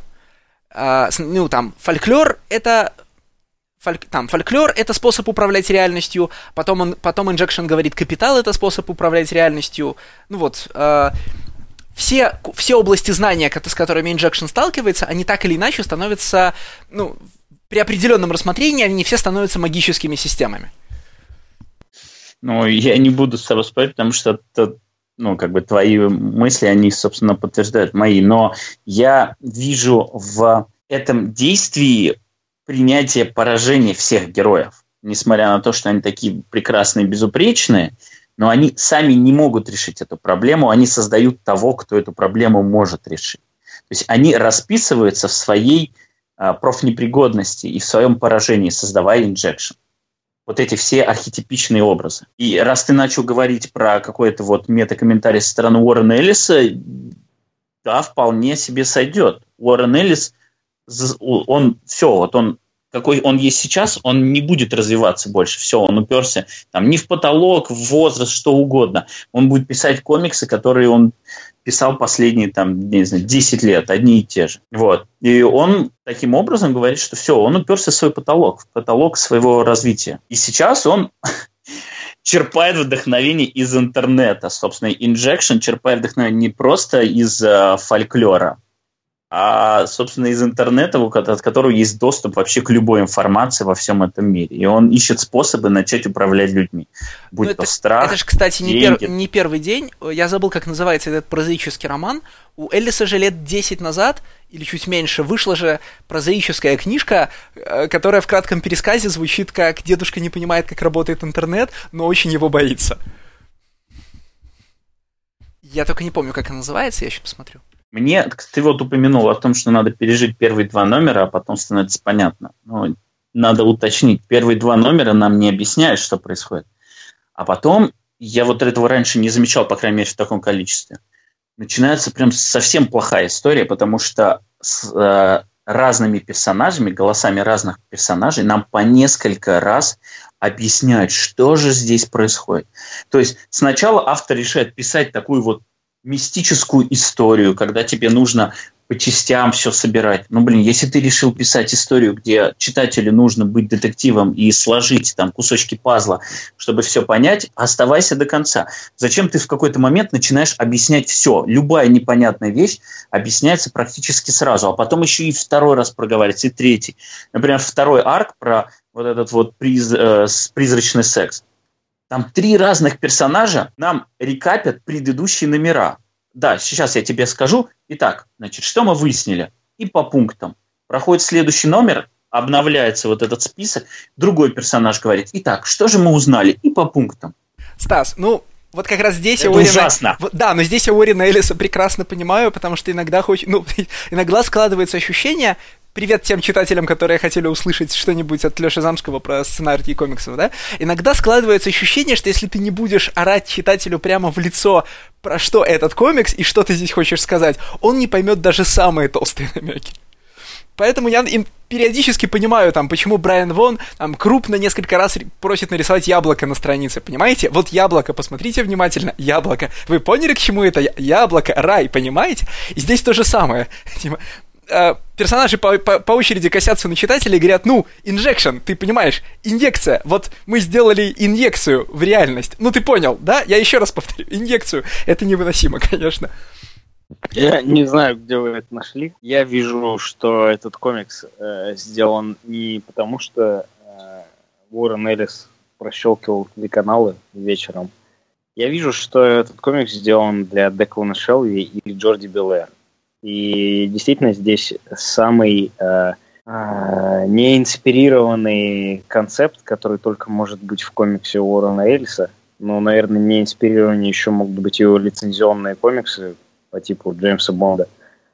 Но этот комикс в первую очередь служит для того, чтобы э, быть галереей для э, творческих способностей Деклана Шелви и э, Джорди Белэр, что в нем есть еще какая-то э, какая-то кожура, какая-то цедра помимо э, арта Деклана Шелви и красок Джорди Белэр, это только играет на плюс этому комиксу, потому что обычно комиксы, которые сделаны для того, чтобы служить вот такой э, пин-интересом для какого-то художника, они, ну, не сделаны по Marvel методу и не обладают какой-то сценарной ценностью.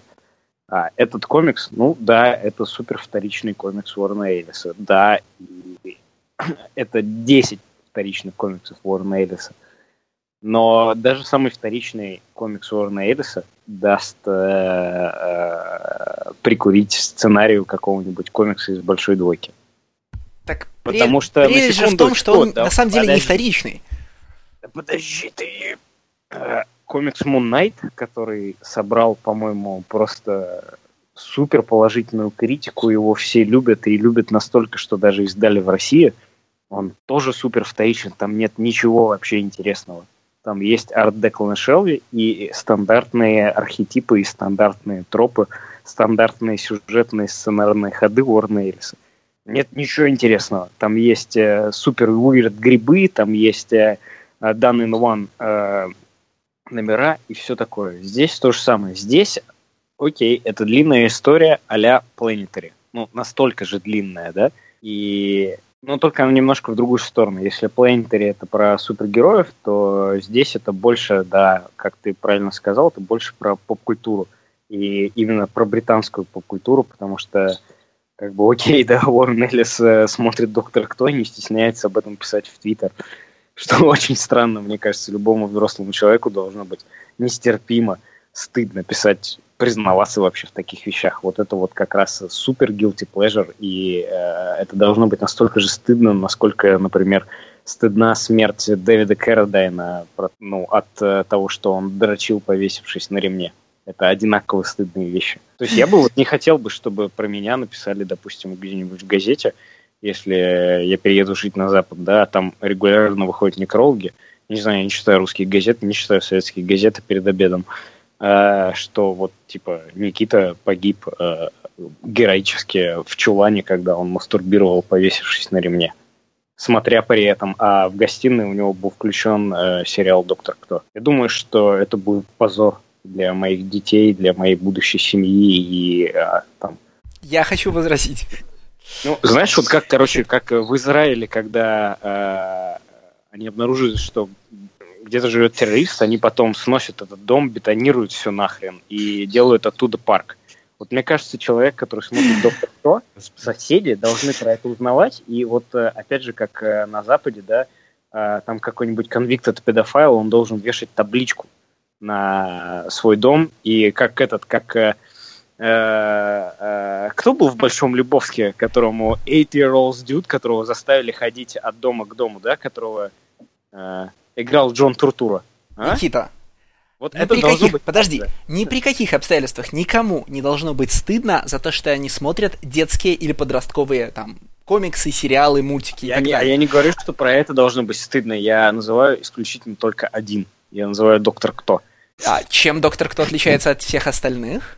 А, потому что там э, сумасшедший, неприспособленный к жизни человек борется против э, ходящих урн. Like, это был бы интересный концепт для сериала на Adult Swim но...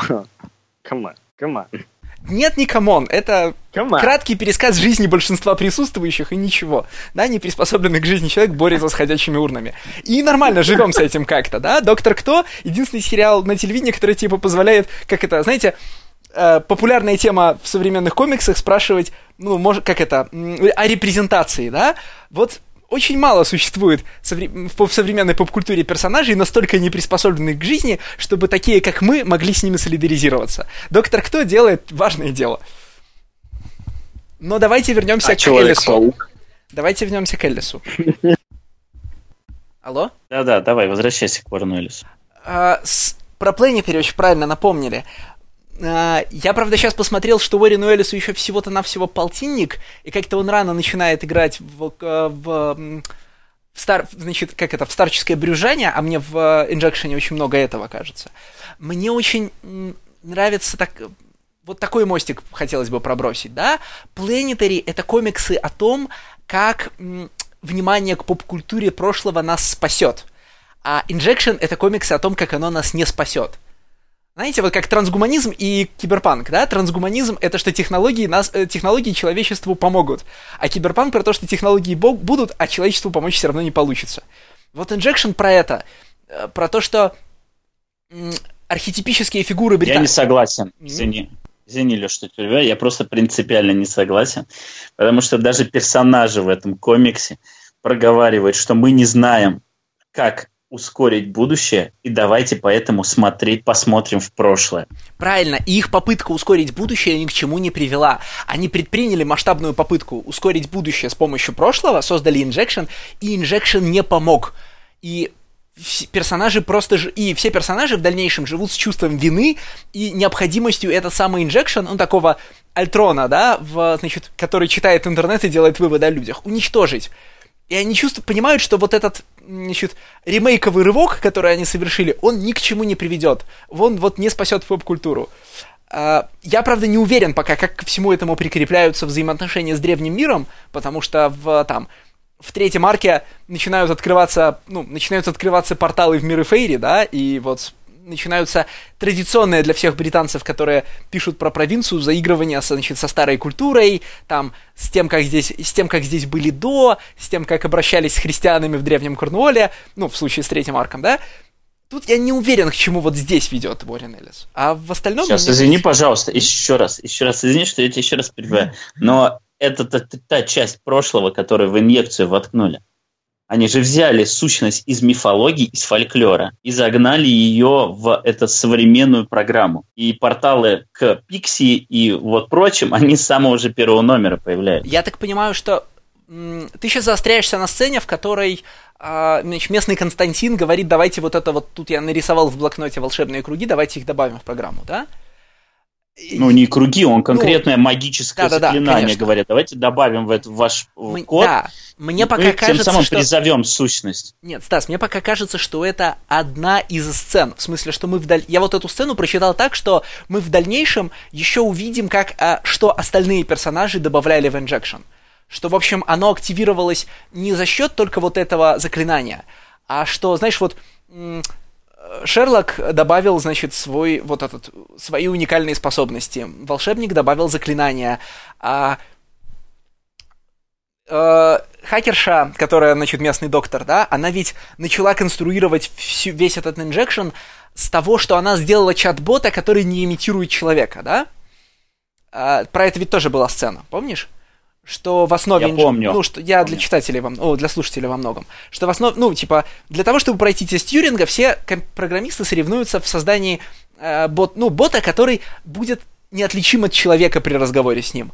А она написала бота, который, ну, настолько же высоко обучаемый, но не ставит себе задачу имитировать человека, да, э, так, в общем, такое инопланетное, либо, кстати сказать, либо фейри сознание потому что про, ну, брит, потому что про британских фей постоянно тоже говорят, что они обладают, ну, чуждым для, чуждыми для человека ценностями, непостижимым для человека мышлением. Так что мне кажется, что эта цепочка дальше соберется. Нет. Леша, я с тобой не согласен. И это в комиксе еще раз было проговорено, что когда они сидели и все уперлись в то же, как же нам исправить это будущее, вдруг прям конкретно было «and then he said», Джон Константин сказал, что давайте в эту систему мы добавим non-biological entity. И именно его, в том числе главная героиня, вот эта вот Мария, винит больше всего себя, потому что она собрала всю эту группу, и его, потому что он предложил ключевую идею. Ключевая идея была в его заклинании, которое придало жизнь вот этой системе. А то, что они там добавили свои характеристики, окей, да, но вся жизнь была именно от заклинания. Нет, ну подожди, отчасти она винит его потому, что там есть такая сквозная мысль о том, что э, белые люди завидуют друг другу и винят друг друга, а значит, white people be crazy. В смысле, Мария э, дуется на весь мир и винит Кон, э, Джона Константина, я забыл как Робина, вот. А Робин дуется на весь мир и винит Марию, а остальные три персонажа, которые, значит, двое черных и один индус, собираются вместе за стаканом и говорят «These white people are, uh, are crazy». Это прекрасное, кстати, место. Но, а, тем не менее, тем не менее, это просто проговорено, извини, проговорено да. несколько раз и ей, и им, и даже вот этим закадровым голосом, который кстати, это крутой твист, чем является закадровый голос. Я не буду спорить для читателей, но это, вот это мне больше всего, наверное, в этом комиксе понравилось. Насколько закадровый комикс, э, ко, голос фу ты, был потом вплетен в повествование. Понимаешь, что меня беспокоит в твоей интерпретации? В смысле, чего мне в ней не хватает? Я тебе верю. Я не могу понять, что в таком случае Эллис про все это говорит. Ну, типа, вот мы в культуре ремейков добавляем древнюю хтоническую магию, и что тогда? Что это... Ну, вот я пока не могу полностью интерпретировать метафору, да? Что тогда эта древняя метафора, древняя хтоническая магия означает? Ну, у меня еще впереди номеров 15, я понимаю, мне еще объяснят, но пока у меня не складывается. Я, кстати, нашел, э, пользуясь паузой, э, о какой книжке я говорил. Это книжка Уоррена Эллиса «Crooked Little Vein», ну, значит, «Кривая маленькая вена» 2007 года, которая была построена на том, что Эллис уже тогда боялся интернета. Он, если кто помнит сайт Эллиса конца 2000-х, он все время собирал у себя, вот просто валил на сайт все странные новости и, загад... и загадочные... Что?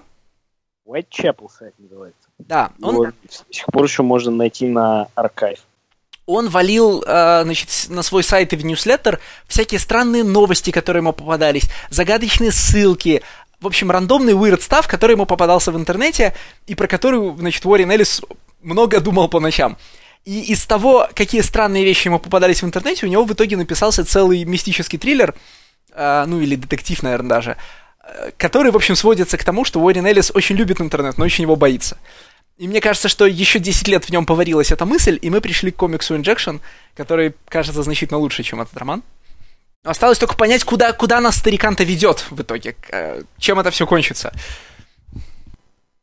Ну, это ведет к грандиозной победе героев, грандиозному спичу о том, что don't fuck with Earth, как это делала Дженни Спаркс, как это делал Сноу из Планетари. Ну, все прекрасно знаете, к чему это ведет. Вот у меня есть смутная надежда, что в этот раз будет по-другому. В смысле, что это некое качественное изменение в, Элли, в том, как Эллис пишет комик, в свои комиксы про хмурых британских разведчиков.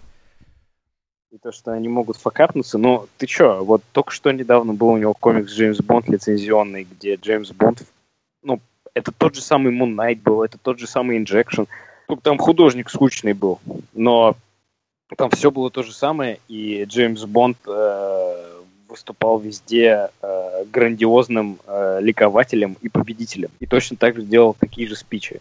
Ну, я Там понимаю, Джеймс... были те же похожие. Доктор Кто проиграть не может по определению, но... God damn it! Не, ну, давай, давай прямо. Мы обсуждаем этот комикс сегодня, потому что мы сегодня обсуждаем Girl Power комиксы, а третий арк комикса Injection, он про... Как ее зовут? Бриджет, да? Про э, значит, темнокожую женщину-хакершу, которая значит, в команде главных героев отчетливо исполняет роль доктора, и прям количество шуток про это на страницу уже зашкаливает к 15 номеру. Там же даже в самом начале комикса есть повтор... повторение бита из, прости господи, ультимейтов Марка Миллера, где персонажи, э, ну, где говорится, что Джеймса Бонда не может сыграть Идрис Эльба. То есть ровно как в ультимейтах персонажи смотрят на читателя и говорят, кто их должен сыграть в кино. Ultimates Марка Миллера гениальный комикс. Хорошо, давай не будем сейчас уходить в эту сторону. Да, она действительно исполняет роль доктора Кто, и она даже оскорбляется когда ее называют доктором кто, она говорит, вообще-то его зовут The Doctor, но мне им никогда не стать, потому что никогда роль доктора не дадут э, чернокожей женщине. И, кстати, вот выпуск, где она это говорит, он написан до того, как роль э, доктора дали хотя и женщине, ну, хотя и белой, но все-таки женщине. А ты глядишь, через пару докторов и черной женщине дадут. На каждой улице будет праздник. Ну что, значит, о том, как нам всем нравится этот комикс, все уже поняли, да? Можно переезжать к последнему четвертому лоту? Я бы просто на прощание сказал, что э, комикс все-таки стоит читать, потому что Уоррен Эллис все еще отличный сценарист. Даже если он покажется вам жутко вторичным, он написан очень хорошо и нарисован еще лучше. Поэтому, ну, главное, я согласен, пережить первые пару номеров, потому что они слишком путают читателя. Стараются, по крайней мере. А, ладно, последний номер, а, последний сегодняшний комикс, который мы обсуждаем, тоже предложил я. Комикс называется «Сатания». А, это эм, комикс от а, Фабиана Бельмана и художественного дуэта Кераскуэт. Наверняка я неправильно поставил ударение, но неважно. Вот. Э, я думаю, что большинство русских читателей уже знают э, эту авторскую команду, потому что э, на русском языке вышел комикс, кстати, как у нас его перевели? Beautiful Darkness. Прекрасная, Прекрасная тьма. тьма. А, прекрасная тьма. Прекрасная тьма, которая вот сколько, сколько я не читал разные тематические ресурсы по комиксам в Рунете, я не знаю, существует ли более противоречивый комикс, потому что э, люди ясно разбились на два лагеря. Одни считают, что прекрасная тьма это э, вообще невероятно гениальный, глубокий и очень интересный с большим количеством подтекстов комикс а другие считают, что это просто какая-то херня, потому что э, ничего за э, той жутью, что творится на его страницах, не стоит.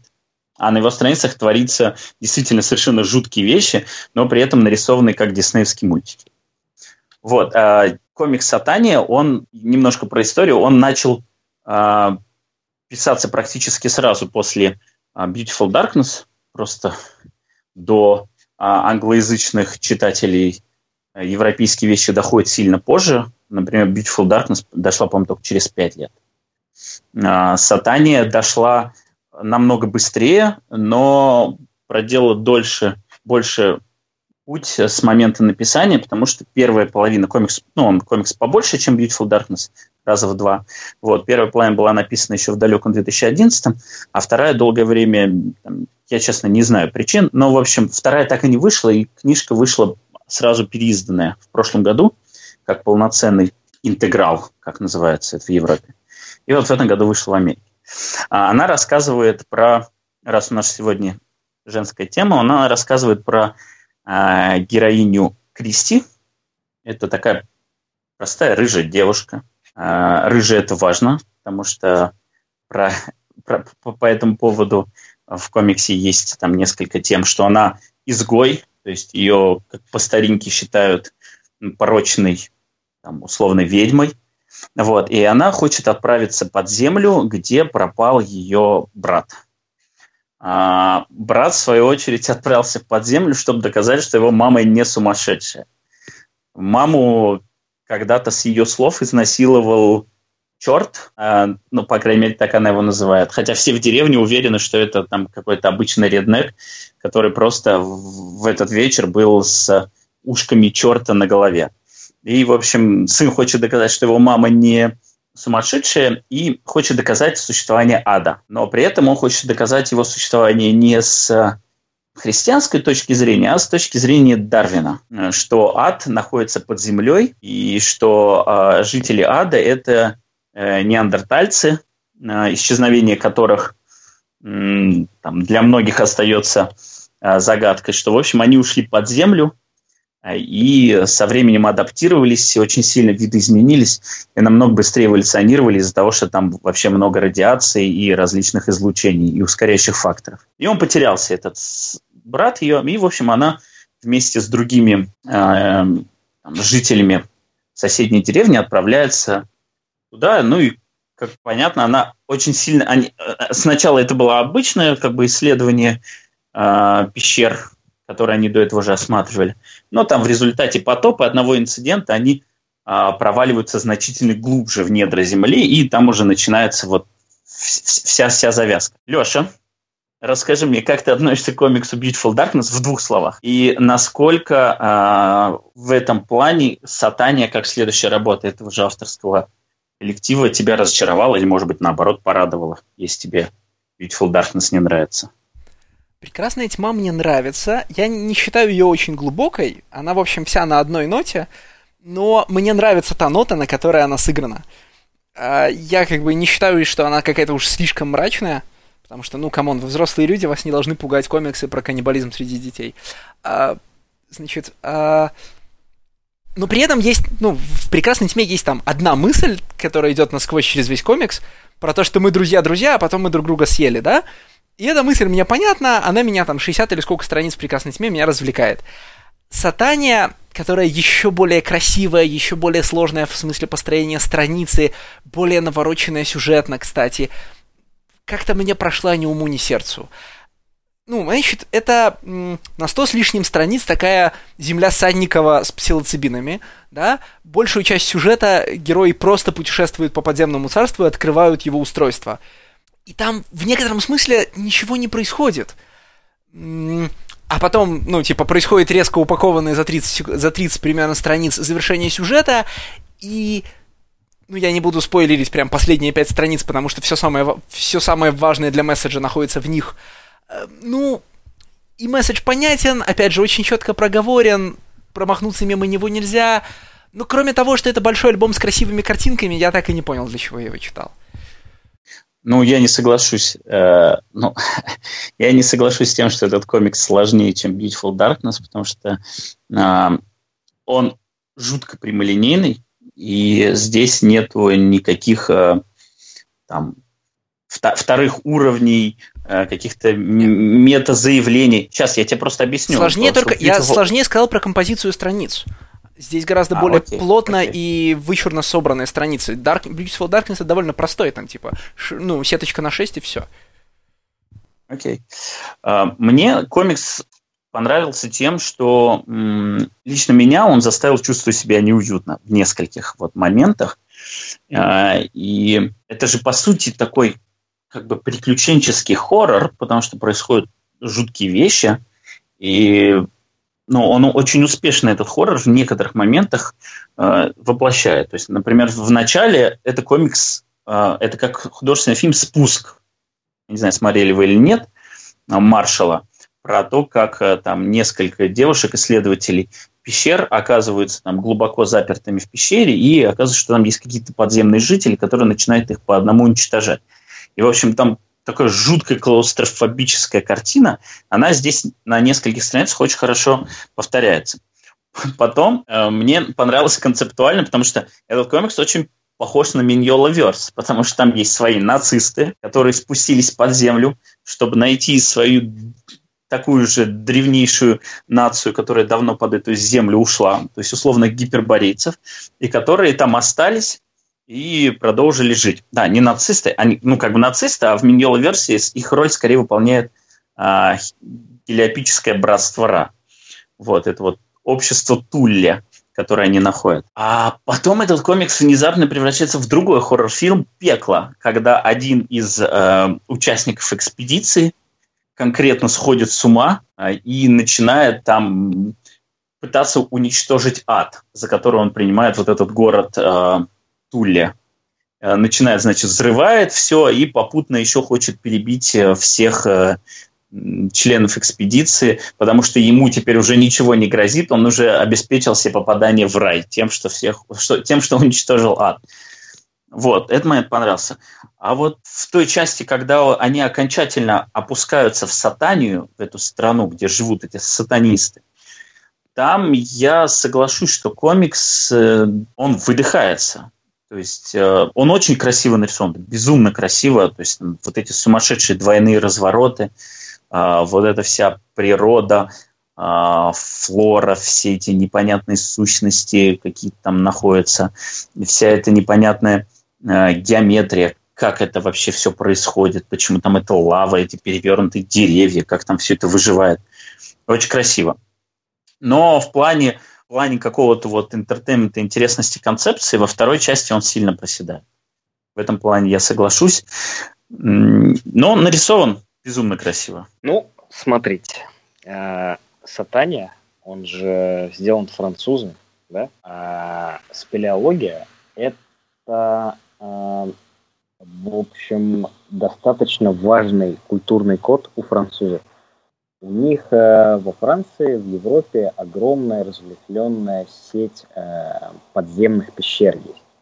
И Франция – это одна из тех стран, которые держат несколько рекордов по, в общем, по самым либо глубоким пещерам, либо самым большим пещерам, либо первым пещерам, которые там открыты на э, километр в глубину. И э, по случайной, э, в общем, по случайному совпадению я сейчас работаю во французской компании, и реально все экспаты французы, которые работают у нас, они, в общем, э, либо в детстве, либо в отрочестве, либо даже вот сейчас, когда они уезжают во Францию, они реально, у них это как, э, ну, там у нас, естественно, белые французы, извините э, меня, глобалисты, но вот так получилось.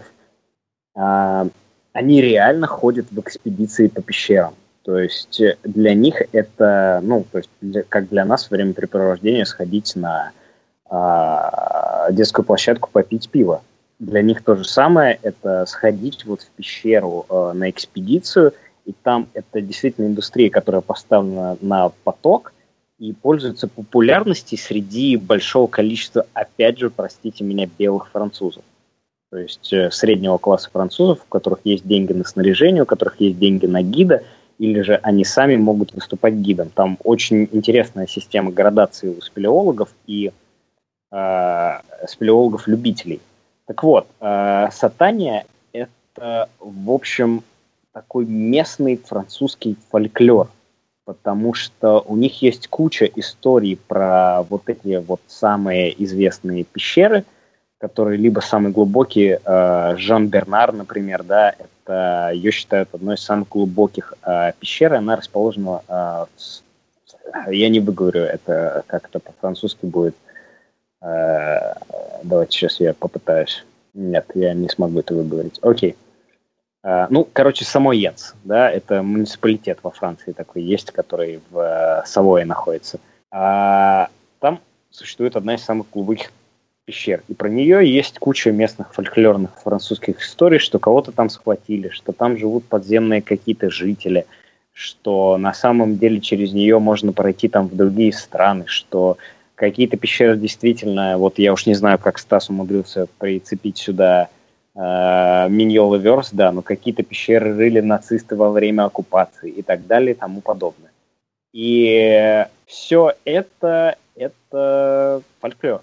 Фольклор Франции, который сделан интересно, который сделан очень необычно и действительно потрясающий в своем многообразии, потрясающий в, в общем, нестандартности подхода к э, их простому спелеологическому трипу, и как это все, в общем-то, действительно, ну, здесь нам показывают спуск в ад. Как из э, пещерки можно попасть в ад. И это достаточно интересная штука и, э, наверное, заслуживающая внимания. Даже не наверное, а точно заслуживающая внимания. Есть какая-то такая тема вообще, э, непостижимая для нас, начавших скейп-комиксов. По крайней мере, я в этом виню свою недообразованность. Есть целая сфера приклю... европейских приключенческих комиксов, где основная часть сюжета — это противоборство с окружающей средой, да, там, путешествие по тоннелям или через джунгли, ну, вот по пещерам, как в данном случае.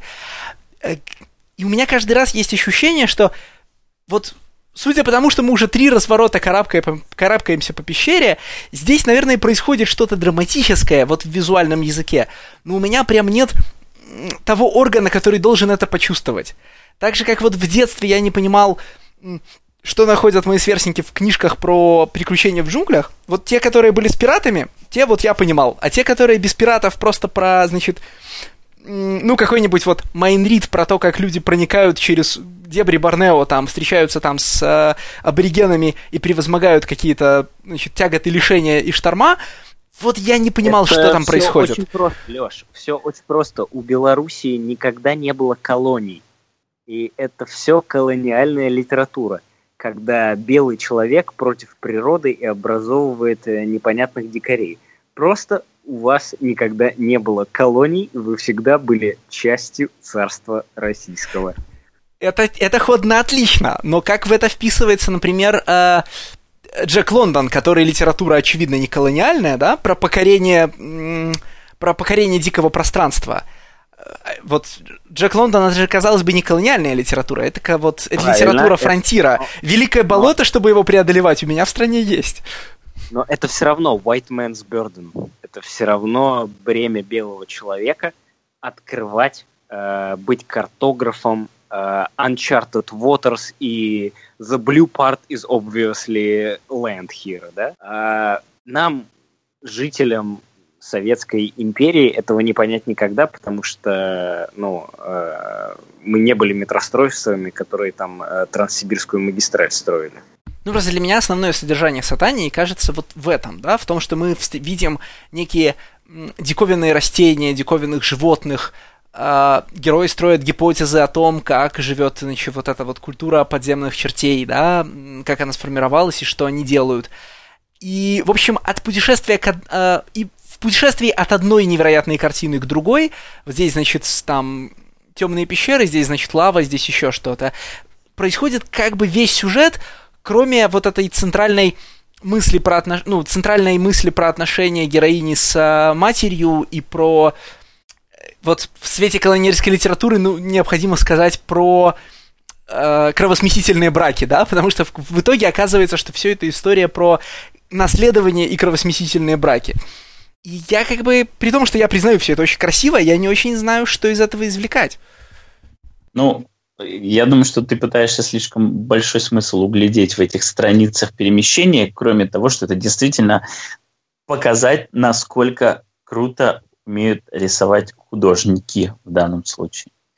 Вот. А весь э, эмоциональный окрас произведению передается в те моменты, когда по, э, по очереди все члены этой экспедиции начинают сходить с ума от того, что они Эм, вырванные из своей комфортной среды, оказываются в этом новом необычном месте, которое здесь как бы названо адом, хотя это не ад, но это просто такая отдельная среда существования, как они по очереди начинают сходить с ума. Первый там взрывают город Туле, а, второй э, его, значит, э, эти сатанисты бедные что-то с ним делали, и в конечном итоге он бросается к ним и говорит, я к вам вернулся, будьте счастливы, они его поедают.